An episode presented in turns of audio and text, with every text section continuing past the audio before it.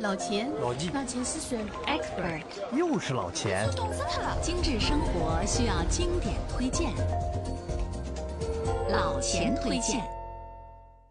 五 G 时代即来，上海电信十全十美套餐，新老用户福利升级，每月额外赠送十 GB 国内流量，豪送五个月，共赠送五十 GB 国内流量，全家共享。宽带选电信，流量尽情用。详询一万号。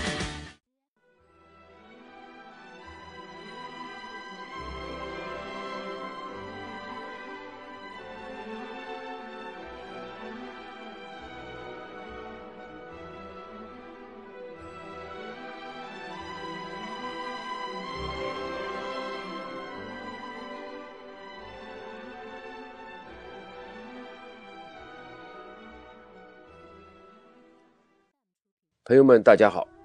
老钱推荐又跟大家相聚了。听到前面这段优美的音乐啊，我相信很多人听懂了。是的，斯梅塔纳的《伏尔塔瓦河》。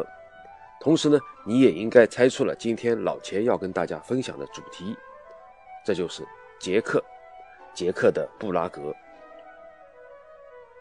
关于布拉格啊，对于它的美，德国哲学家尼采曾经说过。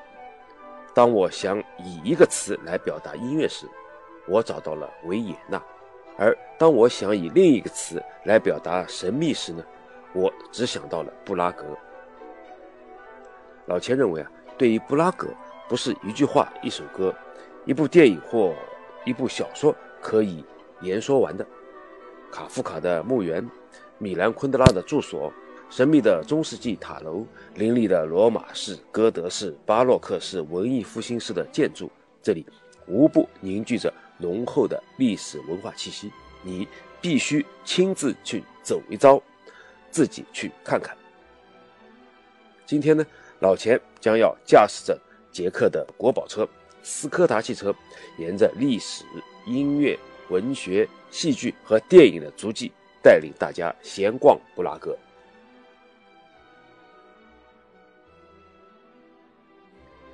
按照惯例呢，还是先把捷克布拉格的由来简单的叙述一番，说一说布拉格和捷克的千年沧桑历史。公元前四五世纪的时候，凯尔特人有一支叫做博伊的部族来到了这里，建立了宜居点，并取名为波西米亚，意思呢就是博伊族的家。随后到了公元前一世纪，这些凯尔特人呢。被西边的日耳曼人慢慢的驱逐走了。到了公元五世纪，日耳曼部落呢又西迁到了多瑙河流域。又过了一百年，斯拉夫民族趁机入侵，定居在了中欧，也就是今天的布拉格所在的波西米亚地区。这些斯拉夫人就成了今天捷克民族的祖先。悠久的历史啊，必定会有一些神奇的故事。同样，关于布拉格的起源，也有一个很神秘的传说。相传啊，八世纪末的时候呢，波西米亚王国公爵夫人，也就是一位女先知，叫利布斯，她从伏尔塔瓦河右半水流湍急的悬崖峭壁上走出来，并且预言，她说：“我看见了一个伟大的城市，它的荣耀能触及天上的繁星。”后来呢，他就命令人在那里建造了一座。叫做布拉格的城堡和城镇，这样的传说是真的是假的，我们无需甄别。今天，维谢格拉德城堡区被专家们认为就是布拉格的发源地。布拉格的确也是以九世纪伏尔塔瓦河右岸巨高临下建造的一座高堡，也就是维谢赫拉德为核心，而逐渐形成。后来呢？在河对岸又建造了另一座城堡，就是今天的布拉格城堡。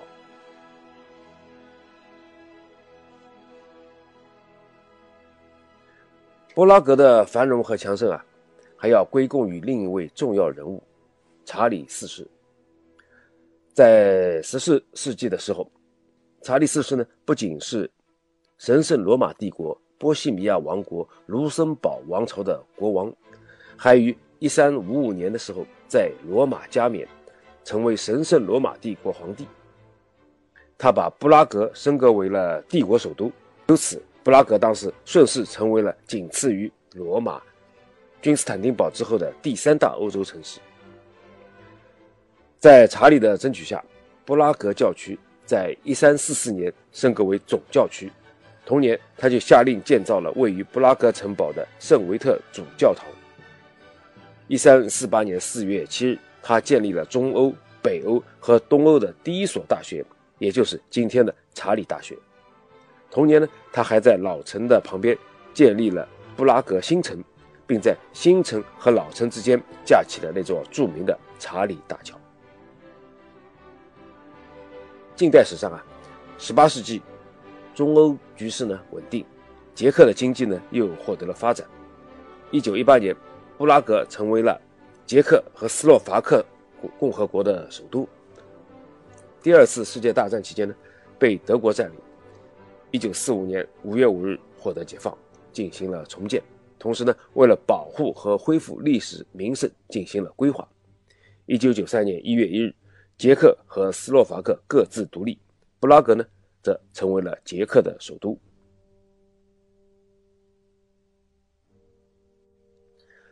老钱呢，在近五年的时间里啊，曾经三次造访了布拉格。走在布拉格的石板巷道里呢，作为全球第一个整座城市被指定为世界文化遗产的城市，厚重的历史和文化气息扑面而来。城堡、王宫、街道以及偏僻宁静的街巷，迄今依然保持着中世纪的模样。街道呢用石板铺成，街灯是古老的煤气式，许多房屋呢还带有宗教色彩的壁画。电车很有节奏地在街上行驶，街道两旁尽是风格各异的古老建筑，一幢连一幢，流光溢彩般的从车窗外闪过。夕阳时分，来到已有九百多年历史的老城广场，一场最美好的旅行可以从这里开始。在金色落日余晖浸染下的老城广场，堪称钟楼夕照的盛景，被完美呈现。广场上的著名老市政厅，是一座建于1338年的哥特式建筑。广场南面，则是查理大学最著名的建筑——卡罗利努姆宫。当然，老城广场最著名的当属堪称城市之光、历史遗留瑰宝的布拉格天文钟。七百多年过去了，本是守护时间的天文钟呢，不仅记录了时间，也见证了。整座城市的沧桑与繁华。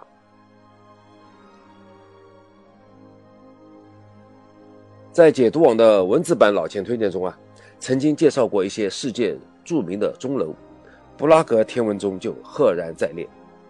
钟楼于一四一零年由卡旦城的米克拉斯建造，一四九零年由一个名为汉斯的钟表匠重建，直到今天啊。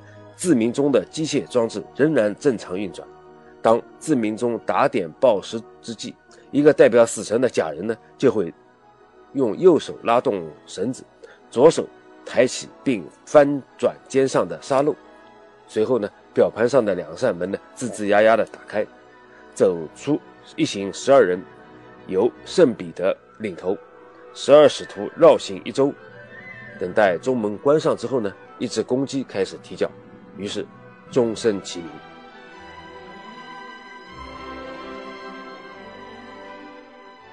老城广场的傍晚热闹非凡，而更多的布拉格的浪漫夜景呢，更是不容错过。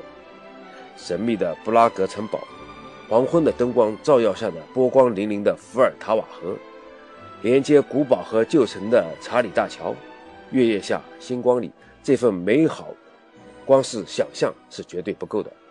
必须是亲自体验一番。坐落于布拉格电影学院大楼的一楼，伏尔塔瓦河右半的斯拉维亚咖啡馆，著名的捷克国家剧院，伏尔塔瓦河西岸佩特任山上的布拉格城堡广场，堪称城堡区地标的圣维特主教堂、圣尼古拉教堂、圣乔治大殿以及旧皇宫黄金像等，都是你必须要一一耐心造访的地方。其实啊，布拉格不仅仅是一座历史之城，更是一座文化名城。光辉灿烂的文学、音乐、电影艺术星光璀璨。斯梅塔纳、德沃夏克、莫扎特、卡夫卡、昆德拉、亚罗斯拉夫、塞夫尔特、瓦茨拉夫·哈维尔、米洛斯·福尔曼等等等等，都是捷克人民的民族瑰宝。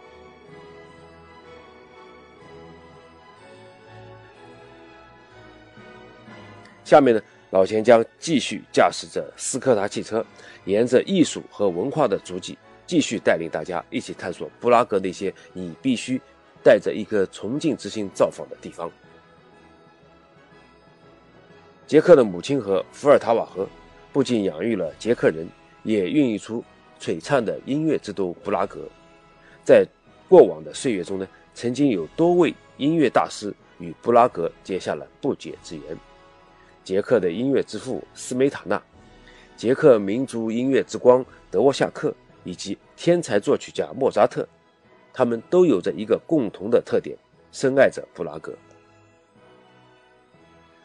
跨过著名的查理大桥，经过布拉格老城和新城的分界地标火药塔，你就到了建于1905年的市民会馆。这里是捷克人的艺术中心。捷克艺术的精髓都被收纳在这里，满载着捷克人的光荣和荣耀。而捷克人最自豪的斯梅塔纳音乐厅，就是位于这所市民会馆。著名的国际音乐节布拉格之春，于每年的五月十二号就在这里拉开序幕，而开幕序曲就是节目开始时播放的那首斯梅塔纳的交响诗《我的祖国》。当然。如果你想更多的了解斯梅塔纳，你还可以造访位于伏尔塔瓦河右畔毗邻查理大桥的斯梅塔纳博物馆。这座直接屹立于伏尔塔瓦河水面上的建筑，只为斯梅塔纳而造。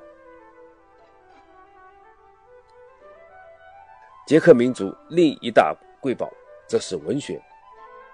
卡夫卡、昆德拉、瓦茨拉夫·哈维尔都是。捷克人民深深爱着的伟大作家卡夫卡，也是造访布拉格的你无论如何会遇见的。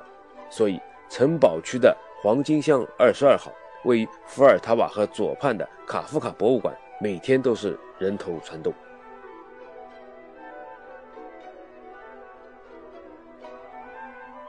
如果你是喜欢戏剧和电影艺术的人，那老钱就告诉你，一定要再跨过查理大桥。回到伏尔塔瓦河右畔的捷克国家剧院和布拉格电影学院。巧合的是，这两处艺术殿堂只有一街之隔。在国家剧院，每天都上演着歌剧、戏剧和芭蕾舞剧；而作为欧洲最好的电影院校，布拉格电影学院也可谓是名满天下。比如两届奥斯卡最佳导演奖获得者《穿越疯人院》和《莫扎特传》的导演。米洛斯·福尔曼以及著名的米兰·昆德拉都曾经就读于这所学院。造访了这些捷克国宝级的艺术文化殿堂，被熏陶醉的你，需要跟老钱一起稍作歇息。在捷克啊，一番奔波劳累之后，放松身心最好的办法就是去喝一杯酒，泡一汤澡。不过这里喝的和泡的可都是酒啊。捷克人爱酒，痴迷于酒，对酒的狂热可以说到了无以复加的地步。这里呢，有着上百种酒，很多别的地方未曾听说过的酒，在这里都能随心的喝上一杯。而更显示出捷克人对酒的癫狂的境界的，那就是洗澡都是啤酒浴。捷克人对啤酒的痴迷，也得归功于波西米亚完美的啤酒花。据说啊，每个捷克成年人每天要喝一公升啤酒，所以有捷克人是泡在啤酒桶里长大的说法。所以在今天来到这里的人们，一定是不会错过这份冰与火的美好体验。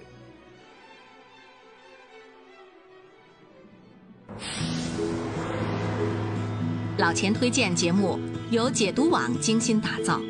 听老钱推荐随时随地随心随意。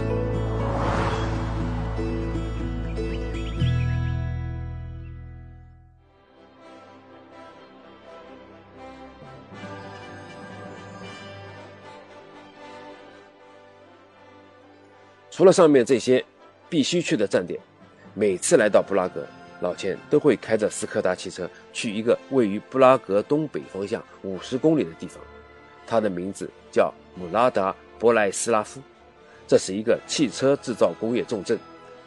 老钱今天的座驾斯柯达汽车的老家。斯柯达是捷克唯一的汽车品牌，也是捷克人的骄傲。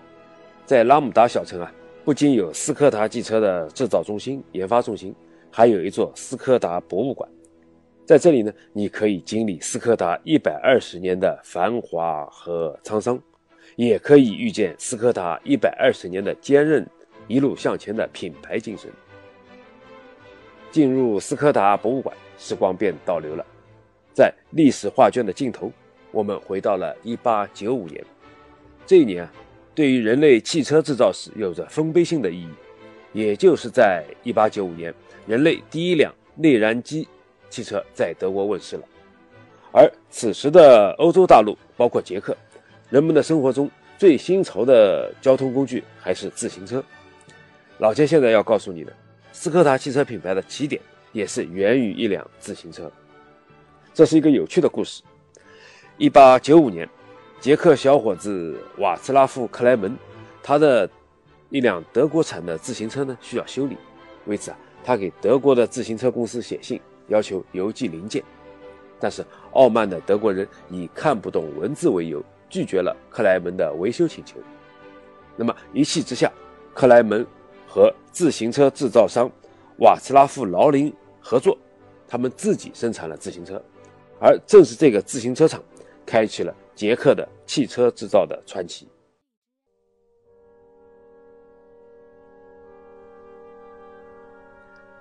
走进斯柯达博物馆，有四款价值数百万欧元的老爷车，告诉了你斯柯达汽车的丰满的故事。第一辆是代表历史的 Vaturant A，这是斯柯达的第一辆汽车。一九零六年四月的布拉格车展上。克莱门特和劳林的第一辆汽车 v a t u r a n t A 惊艳亮相，它的当时的售价是三千六百克朗，相对于当时昂贵的德国汽车，可谓是相当的经济实惠。所以啊，车展还没有结束，就引起了巨大的市场反响，捷克的有钱人都跑来购买，而且很快 v a t u r a n t A 也引起了德国人的重视。一位德国商人一次性的和他们签下了七十五辆车的订单，也就是这辆距今一百一十年的老爷车，成功的掀开了斯柯达的汽车制造史。那么第二辆车呢，则是代表奢华的 Hispano Cruiser。一九二四年，被一战拖累的濒临破产的克莱门特呢，遇见了奥匈帝国的武器制造企业。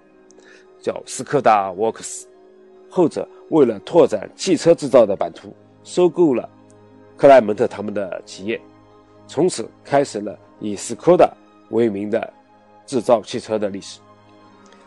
一战的结束也意味着新一轮繁荣的开始。斯柯达呢，敏锐地嗅到了契机，迅速着手生产豪华汽车，为后续推出了大量新款车做足了技术储备。一九二四年呢，斯柯达就推出了这辆六缸轿车 Hispano c r u z a 造型大气，做工出众。它的最大功率有一百三十五马力，最高时速达到了一百四十公里。这款极尽奢华的车呢，堪称当时世界上最昂贵的汽车。论豪华程度，就算把汽车问世到今天所有车型都考虑进来，这个 Hispano c r u z a 也完全可以跻身前列。它的售价超过了当时劳斯莱斯的价格，每一辆车都是私人定制，它呢象征着财富和地位。Hispano 出来的客户呢，一般也是贵族、商界领袖、政治大咖等。一九二六年，斯柯达出厂的第一辆 Hispano 出厂被运送到了布拉格城堡，献给了捷克斯洛伐克当时第一任总统马萨里克。当五月十日，这辆 Hispano 出的行驶在大街上时，所到之处惊叹声一片，为斯柯达写下了尊贵奢华的辉煌篇章。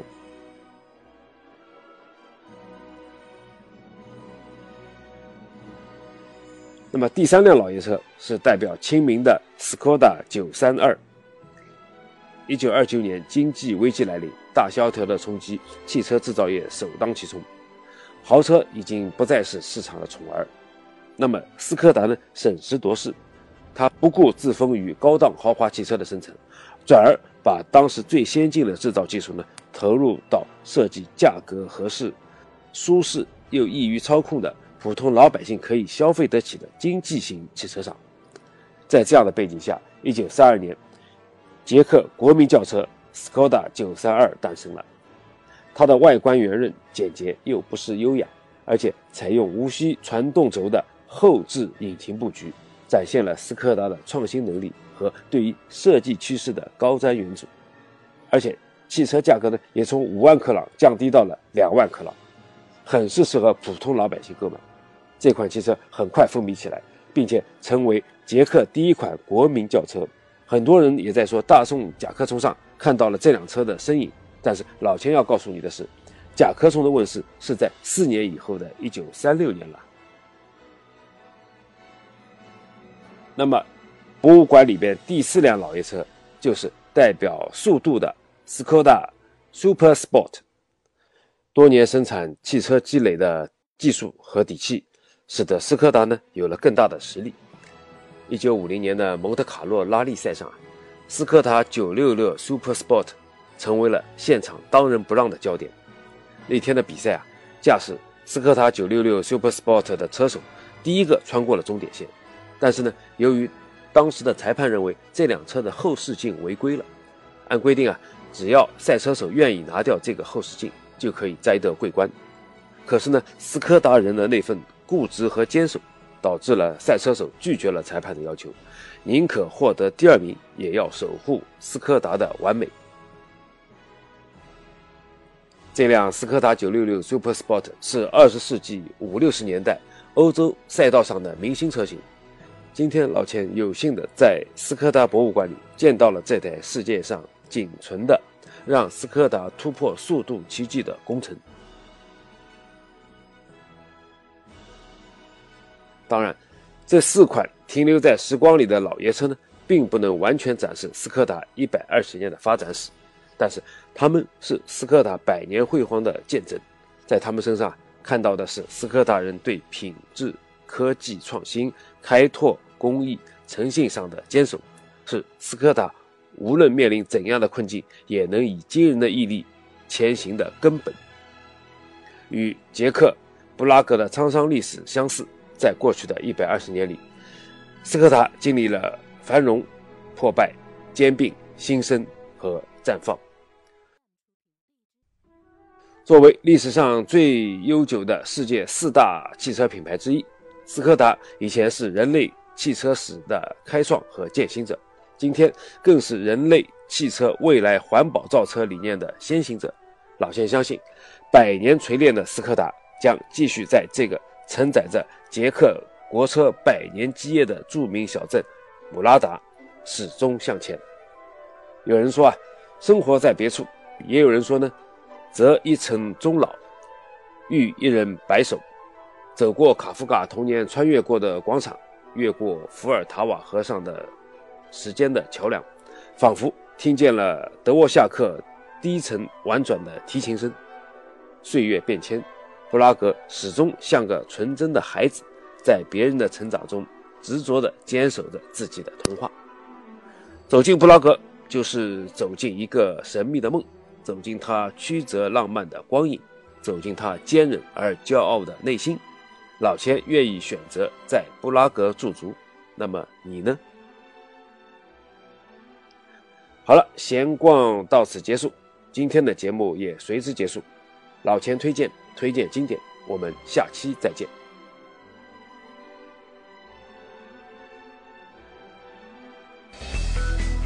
如果每周一期的老钱推荐你听得不过瘾，那就关注解读网的微信公众号吧，在那里老钱有更多的存货等你翻阅。